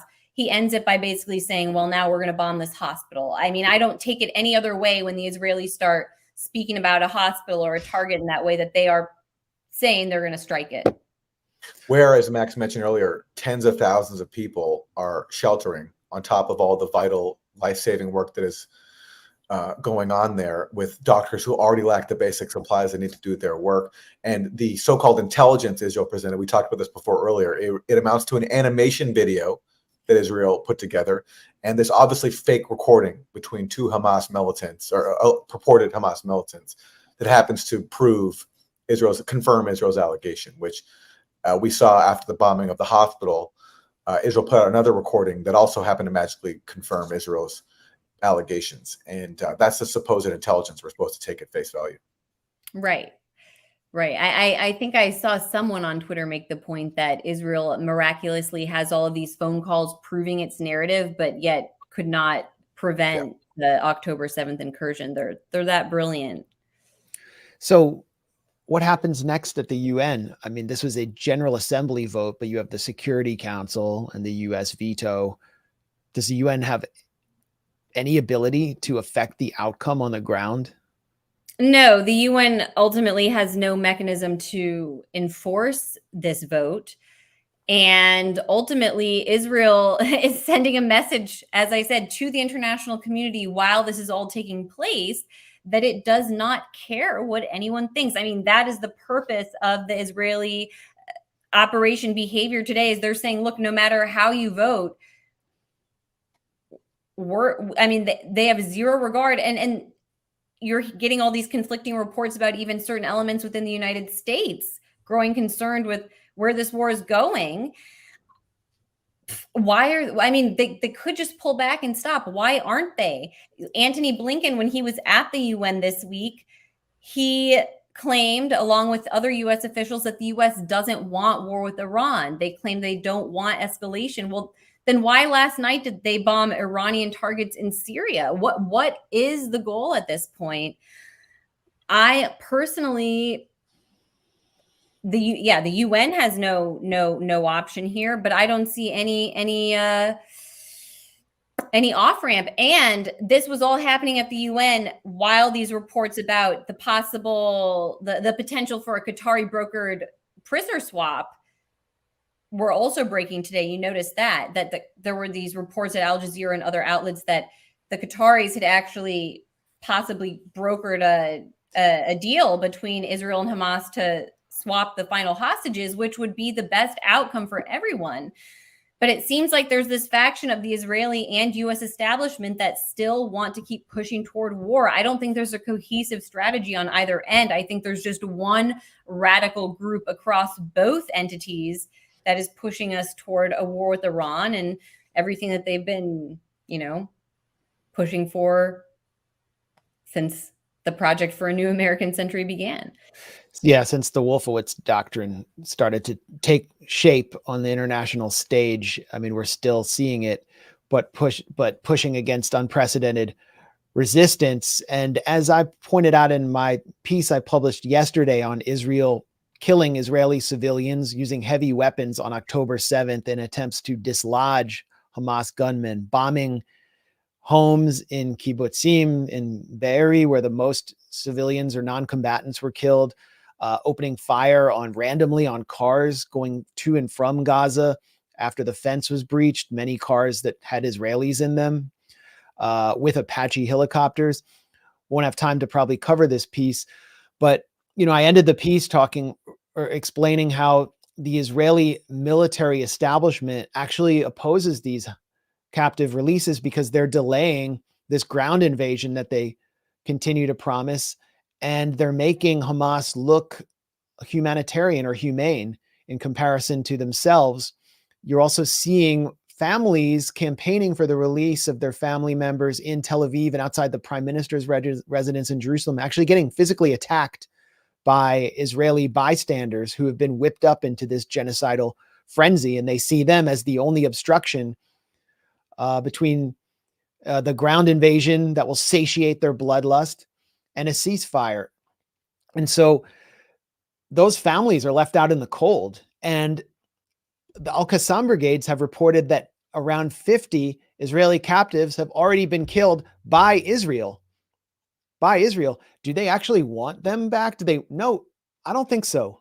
I don't think so. I don't think they want to pay the political price. They're trying to eliminate any political pressure on the international stage at the UN. They're threatening Antonio Guterres, the Secretary General. They said we were, he doesn't have a visa. He can't come to Israel. He can't like come on a birthright trip or whatever.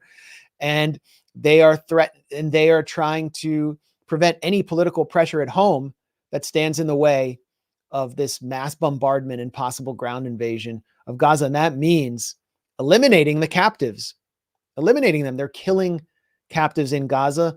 And they, if they, if their intelligence is so great and they have all these phone calls and they know where all the tunnels are, then they know where the captives are. And this is the Hannibal Directive, the secret military procedure that Israel initiated that allows it to kill captives who are Israeli citizens to prevent politically painful um, prisoner exchanges for the thousands of Palestinian prisoners who are in Israeli jails who have been kidnapped effectively, including some 700 children. Some 700 Palestinian children are in prison Thousands of Palestinians are in prison without charges under administrative detention. And so they're trying to prevent that. They don't care. It doesn't seem they care about Israeli life as much as they care about killing Palestinians. This was in the times of Israel. The Israeli army is concerned that further hostage releases by Hamas could lead the political leadership to delay a ground incursion or even halt it midway. So, if this account is correct, then the Israeli military is worried that the release of more hostages could impede its plans to launch a ground invasion of Gaza. Yeah, I mean, you had the release of uh, Yocheved Lifshitz, the 85 year old peace activist uh, who was captured and she was let go with her 79 year old friend. Israel initially rejected their release. Then, when they accepted them, she was seen clasping hands with a Hamas militant and wishing him shalom on her way out. And then she delivered a press conference stating that she was treated extremely well by her captors once she arrived in Gaza. She described, quote unquote, going through hell to get there. Um, and so the Israeli uh, government propagandists have been basically stating if an, anyone else gets released, they can't give a press conference. This was a disaster for us. So they're hostile to releasing the captives because of what they'll say about Gaza. I mean, a lot of them are actually people more on the left of the spectrum from the southern kibbutzim um, that are out of step with Israel's current leadership. So this was a disaster for them. Uh, it's not about the captives. It's not about freeing them. It's about regime change in Gaza, which will mean mass elimination of the civilian of, of civilians there. It, it can't be achieved without Stalingrad levels of casualties. That's where we're at right now. Anya, anything you uh, thanks also for that excellent update. Um, anything you want to add before you go? Well, I wish I had actual like sources or insight to give, but it is always interesting just to follow the UN in that way anyway. Just yeah, to close a few weeks ago, and maybe you can find it, Max. I found we were watching that 60 Minutes report about the Israelis that are protesting that were protesting Netanyahu before all this began. And one of the protest leaders was this female Israeli helicopter pilot who says, and maybe if you can find the clip, something Looking. along the lines of when she's complaining about Netanyahu, she says that if you are asking helicopter pilots to strike a home knowing they could be killing innocent women and children, then they have to have the utmost uh, belief in their government. Like, what? you mean if you believe in your government that you will execute children and wo- women and children? Like, wow, that's a messed up way of thinking. But Well, when she is. when she was make wait, let me just make my statement and then I'm gonna log off and you can close that. She when she's making that statement, she's thinking about Palestinians. What's interesting about your report and now what we're seeing is the reality in Israel is that can also mean Israeli civilians in a kibbutz. Do you trust your government? Are you going to fire on your own countrymen? Apparently so, if you trust them. So, just a different way of interpreting the warped mind of Israelis. And and the Israeli police or the Israeli government has now issued live fire orders, um, allowing local uh, police precinct captains to open fire on anyone approaching without permission from uh, commanders. Um, so let's, I guess, ready ourselves for more friendly fire fratricide incidents.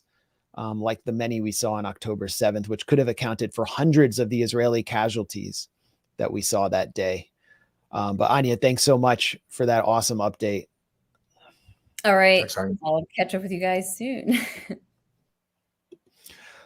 Okay, so yeah, I mean, we might as well show that clip uh, that Anya mentioned. This is from 60 Minutes during the so-called pro-democracy protests against Netanyahu. And keep in mind that the Air Force pilots that are bombarding Gaza come from the cream of Israel's enlightened public. They come from the mostly the Ashkenazi elite. They tend to be the most educated members of the Israeli army, and they are responsible for the most casualties in Gaza right now. Uh, and you know, they do it with a push of a button as uh, former Israeli Air Force Chief of Staff Dan Halutz said, I feel nothing when I drop a bomb below. I feel nothing but a bump in the plane. He said that about authorizing a strike on an entire apartment block in Gaza that killed some 30 people. If you want pilots to be able to fly and shoot bombs and missiles into houses knowing they might be killing children, they must have the strongest confidence in the people making those decisions. the moral values of them. If you want the moral values of them.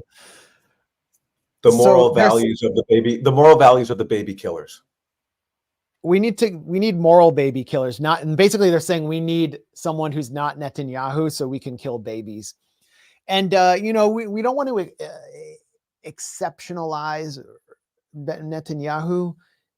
Uh, so many of the worst military operations were carried out under the Labor Party, the so-called left of the Israeli political spectrum. So, but Yeah. those are the pilots in the air right now.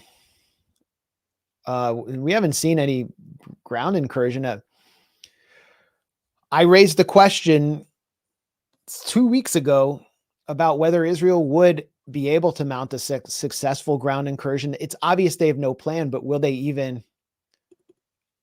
Will this backfire, uh, causing massive casualties among Israeli forces, which are notoriously poor in face-to-face close quarters combat and casualty averse? deepening Israeli societal Israel's societal crisis. I mean, Israel was totally divided before October 7th. I think this was a factor in why Hamas decided to execute its operation. Um, but yeah, I think uh, they'll have. Yeah, go ahead. Well, the White House just uh, put this out, um, saying that the Biden administration is urging Israel to rethink its plans for a major ground offensive in the Gaza Strip and instead opt for a more surgical operation on high value Hamas targets and infrastructure. So, this is the White House leaking to the Washington Post that it opposes an Israeli ground invasion and instead favors so called surgical strikes, which means carpet bombing, uh, as Israel's doing currently, and also the US did in places like Raqqa and Mosul. But the question is, why is the White House leaking that? Is that just to save face? Is it just face saving PR so that when Israel escalates its genocide by the ground invasion, that the White House can claim that it was opposed to it? When the same article admits, buried at the bottom, that even though the U.S. is oppo- supposedly opposed to a ground invasion, it's not threatening to impose any consequences on Israel whatsoever. Because of course it's not. Um, or is the White House doing this uh, uh, as a prelude to Israel actually backing off and not going ahead with the ground invasion instead of instead just continuing to carpet bomb? I don't know, but at least they're trying to make it look publicly as if they're as if they don't support it. When in reality they're doing nothing to oppose it. I mean, Benjamin Netanyahu has been saying we will do a ground invasion, inshallah. Uh, he's basically refusing to give a timetable. There could be a limited ground incursion. There could I there could also be no ground incursion if somehow the US steps in via Qatar and or organizes some kind of deal for the release of the captives, which would still be politically controversial in Israeli society. Most of the Israeli public wants to see what they have been promised, and they believe the lies that they have been told, which is that Israel can march into Gaza City and just remove Hamas ISIS and install some puppet government like they have in Ramallah and that everything will be fine. They believe their military can do it. And I don't think that's going to I don't know if that's going to be possible, but the political pressure Netanyahu has created this scenario where he has to execute an operation that cannot be completed. The promises can't be fulfilled. And we're looking at something that might be more foolhardy than Russia's initial plan when it went into Ukraine, uh, thinking that there was going to be some kind of political solution early on as it moved towards Kiev. I mean, I don't, I don't even know if that's the right comparison, but uh, there's there are several X factors like Hezbollah in the north, which has held back so far, and the I hate to use Iranian proxy language; it's not correct, but Iranian allies in Iraq, in Iraq, and Iran itself um, has been issuing some strong warnings, but would obviously probably prefer to hold back. It's a tinderbox, and I, I- what I- what I'm saying here is that Israel is a, such a destabilizing factor. It's such a politically destabilizing factor in that region, and it has so much political power in Washington and so much impunity that it doesn't necessarily matter what the Biden administration wants or what any of the powerful regional players want when you have this wild, mad, irrational, rabid dog that's off the chain right now and is being guided by the most extreme elements in its society. So it's hard to predict. And uh, I, I, I wanted to talk more about my article, but I think we should probably wrap it up just to kind of sum up the piece. Um, it relates to this part of the conversation about is irrationality, disproportionate force, the indiscriminate use of weapons against civilians. Because when Israel was overwhelmed on October 7th, it had no response in its strategic arsenal other than disproportionate force, which happened to be directed against its own population. So in my piece, I use Hebrew language media testimonies of eyewitnesses to Israel's response on October 7th, as well as visual evidence of the supposed Hamas crimes, the most grisly crimes that are being presented by Israel on the international stage to show that Israel may have killed large numbers of its own civilians, including non combatants, in an effort to dislodge Hamas gunmen. And that's not to say that Ha- Hamas militants did not intentionally kill large numbers of Israelis, but they had small arms. They entered on foot and on motorcycles with Kalashnikovs. But what we saw in, for example, Kibbutz Be'eri is every home was destroyed. They were destroyed with tank shells. And now we have admissions in Haaretz, only in Hebrew, that those houses were shelled in a deliberate military order, knowing that Israeli civilians were inside. And so then you, then you see all these charred bodies, burned bodies in cars. You have Apache helicopter pilots saying, We were operating without any intelligence. We didn't know who was on the ground, but we had to fire everything we had. Um, so you see all these photographs of cars that have completely been bombed out and the bodies inside are completely charred. Are we to believe that Hamas gunmen were able to meticulously burn every car and burn every home and somehow blow up these homes and reduce them to rubble and make them look like the damage we see in Gaza? So, what we saw, uh, Israel bombed its own base, its own military base at the Erez crossing. That's the biggest nerve center of the siege on Gaza. It was overwhelmed by Hamas militants and they bombed it with helicopters, with Hellfire missiles. And now the roof is off the the base is like mostly destroyed and they had all their civil administrators inside. So now they're using these photos of charred bodies to say that Hamas burns people that they rape people and not to say that there were not atrocities committed by Hamas on October 7th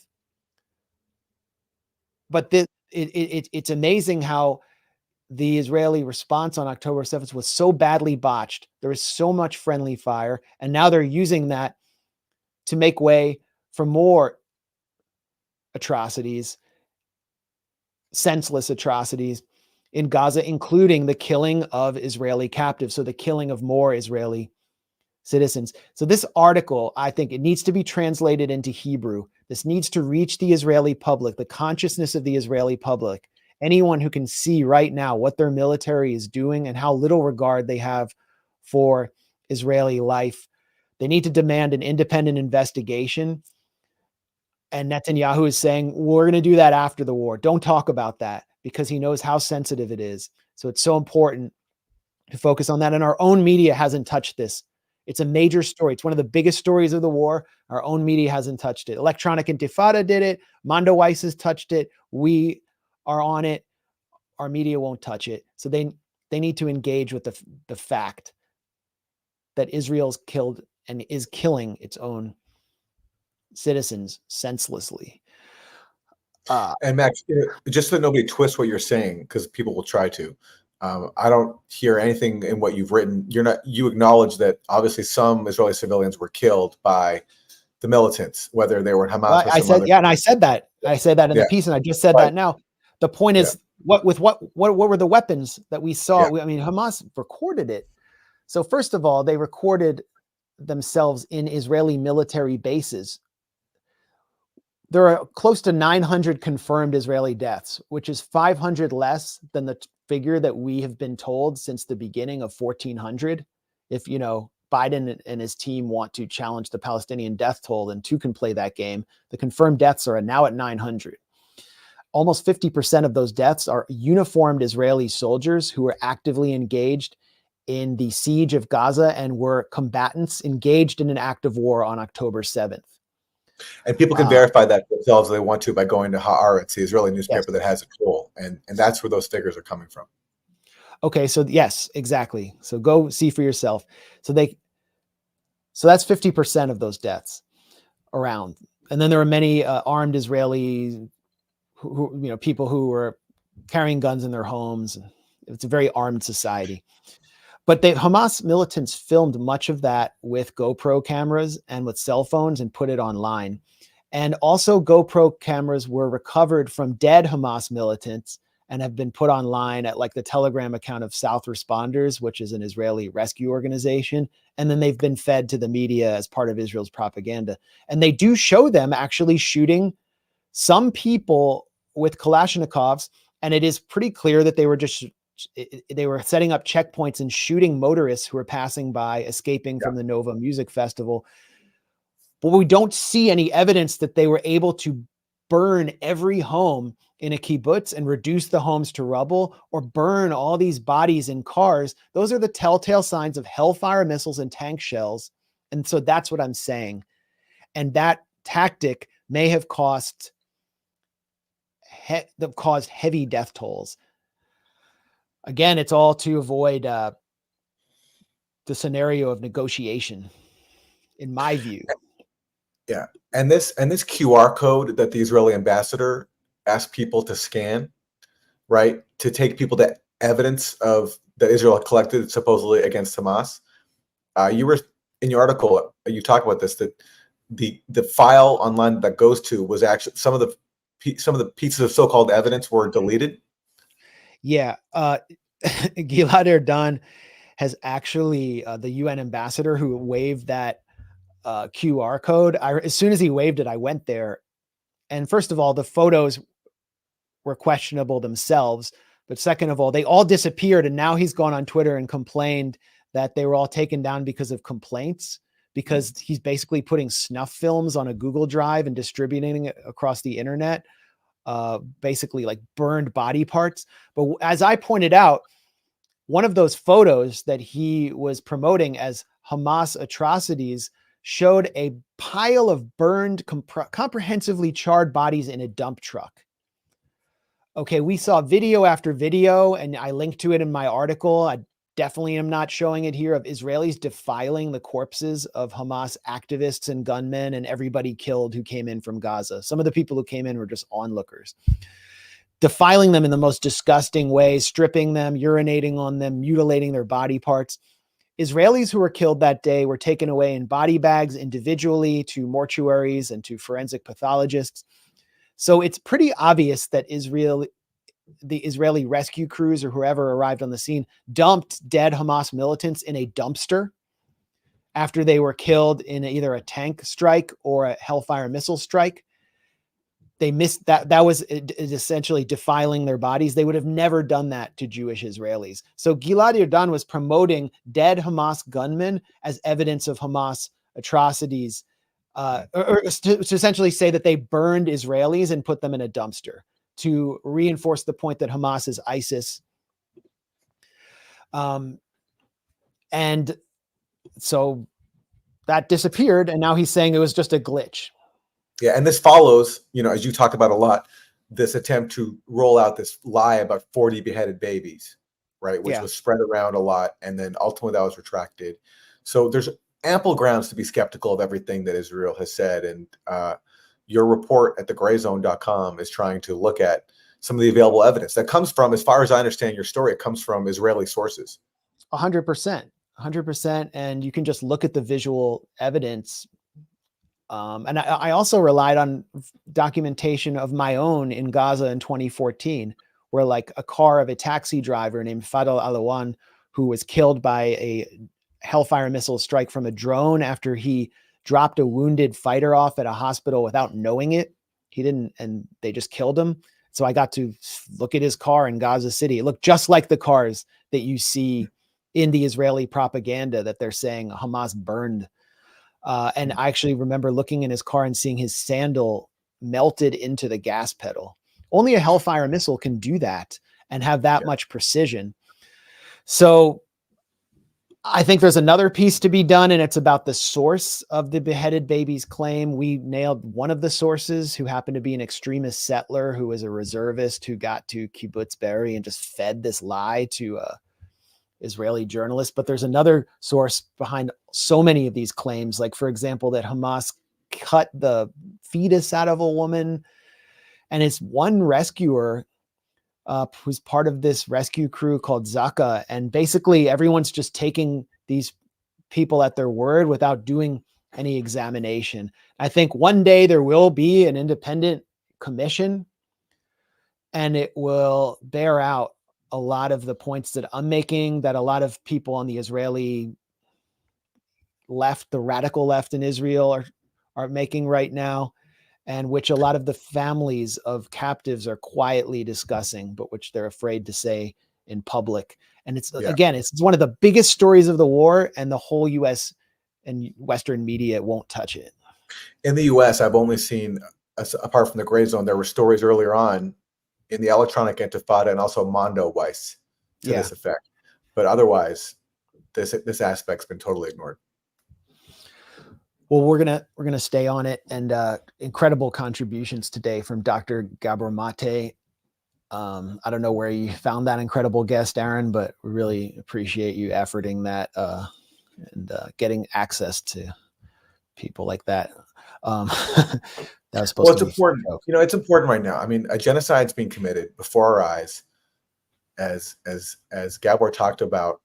The Western media, politicians are cheering it on, and so it's it's important in times like this to hear from survivors of of previous genocides. In his case, the the Nazi Holocaust, which is now being invoked to commit this new Holocaust. And so, um, I, I really appreciate hearing from him too. And we're going to keep covering, obviously, this unfolding genocide where as we've acknowledged during the stream i mean sometimes just the words aren't there because it's just so unbelievably unbelievably horrific Yeah, and I would just say, observing you over the years, Aaron, uh, you make go through extreme pains and contortions to maintain the most moderate presentation and rhetoric.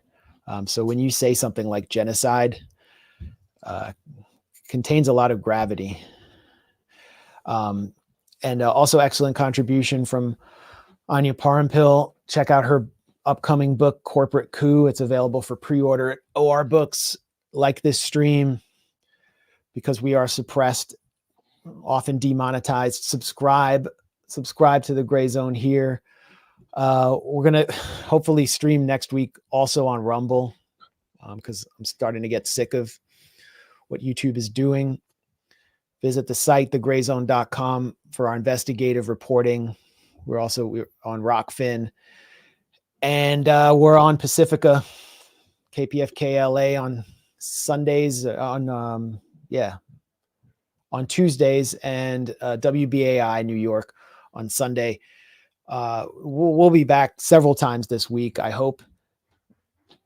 Thanks for being with us. Thanks for all your support. We really appreciate you. Um, yeah, hang in there, and thanks a lot, Aaron. thank you max All right, peace.